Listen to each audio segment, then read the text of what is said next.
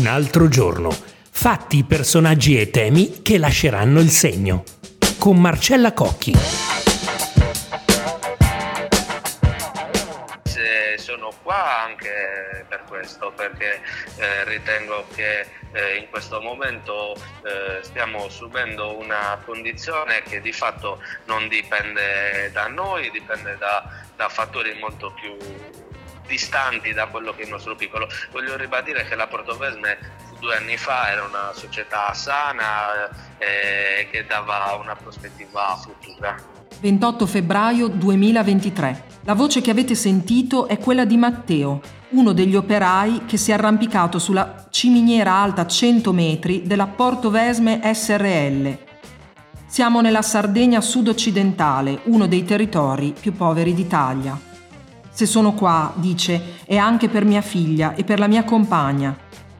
Il suo dramma è quello del lavoro a rischio nella cosiddetta Ilva della Sardegna, uno stabilimento energivoro del gruppo anglo-svizzero facente parte del polo industriale di Porto Scuso, considerato uno dei siti di importanza strategica nazionale.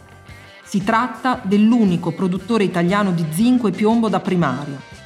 Fino a un anno e mezzo fa, prima che i costi dell'energia legati anche alla rottura dei rapporti con Mosca e all'inflazione che è esplosa diventassero insostenibili, l'Ilva della Sardegna reggeva e come aveva una capacità produttiva di 150.000 tonnellate di zinco e 70.000 di piombo.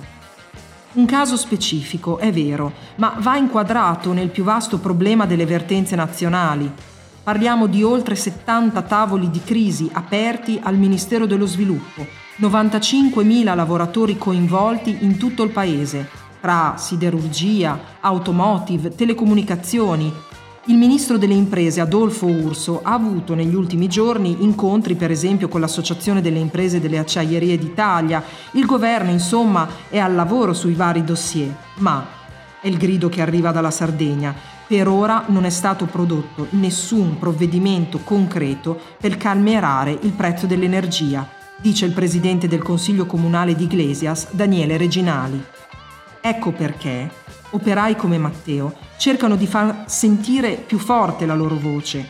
Temono la cassa integrazione di 1500 dipendenti, anzi, le prime lettere di licenziamento sono già arrivate per i colleghi dell'indotto, in tutto circa 600 persone.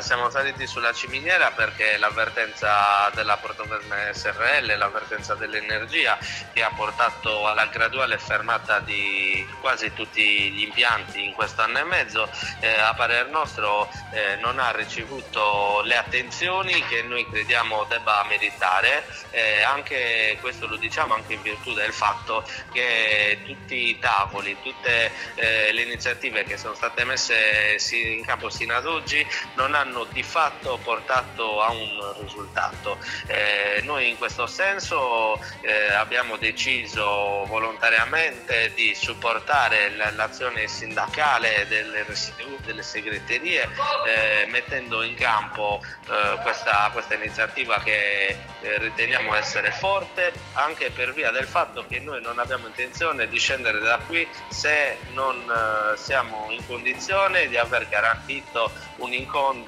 a Roma. E il dramma è che ormai è alle porte una procedura di cassa integrazione sia per i diretti che per gli indiretti e che verrà vedrà le parti subirla in modo diverso perché eh, pensiamo anzitutto al sistema appalti, noi molto spesso non hanno nemmeno la capacità di poter vedere anticipata la cassa integrazione, quindi vedere per mesi eh, non accreditato neanche un euro. Questo è un territorio povero, un territorio tendenzialmente monoreddito e quando eh, anche il tuo unico reddito viene eh, decurtato è chiaro che sta creando un disagio sociale per i lavoratori, ma non solo. L'aumento esorbitante dei prezzi, hanno spiegato i rappresentanti sindacali di FIOM CGL, CISL e WIL, il Sulcis, ha portato anche al taglio indiscriminato degli appalti. Uno di questi, solo per fare un esempio, è passato in poco tempo a coinvolgere da 200 a 76 persone. Ne parla, nello specifico, il segretario generale regionale della CGL Sardegna, spiegando che questo stabilimento, non beneficiando di quella che in gergo si chiama superinterrompibilità, presenta svantaggi legati all'insularità della Sardegna.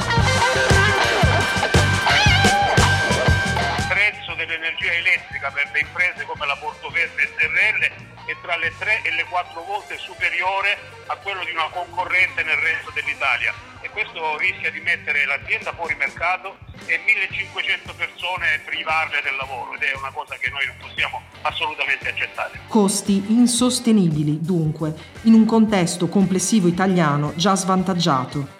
Ci spiega perché il presidente di Nomisma.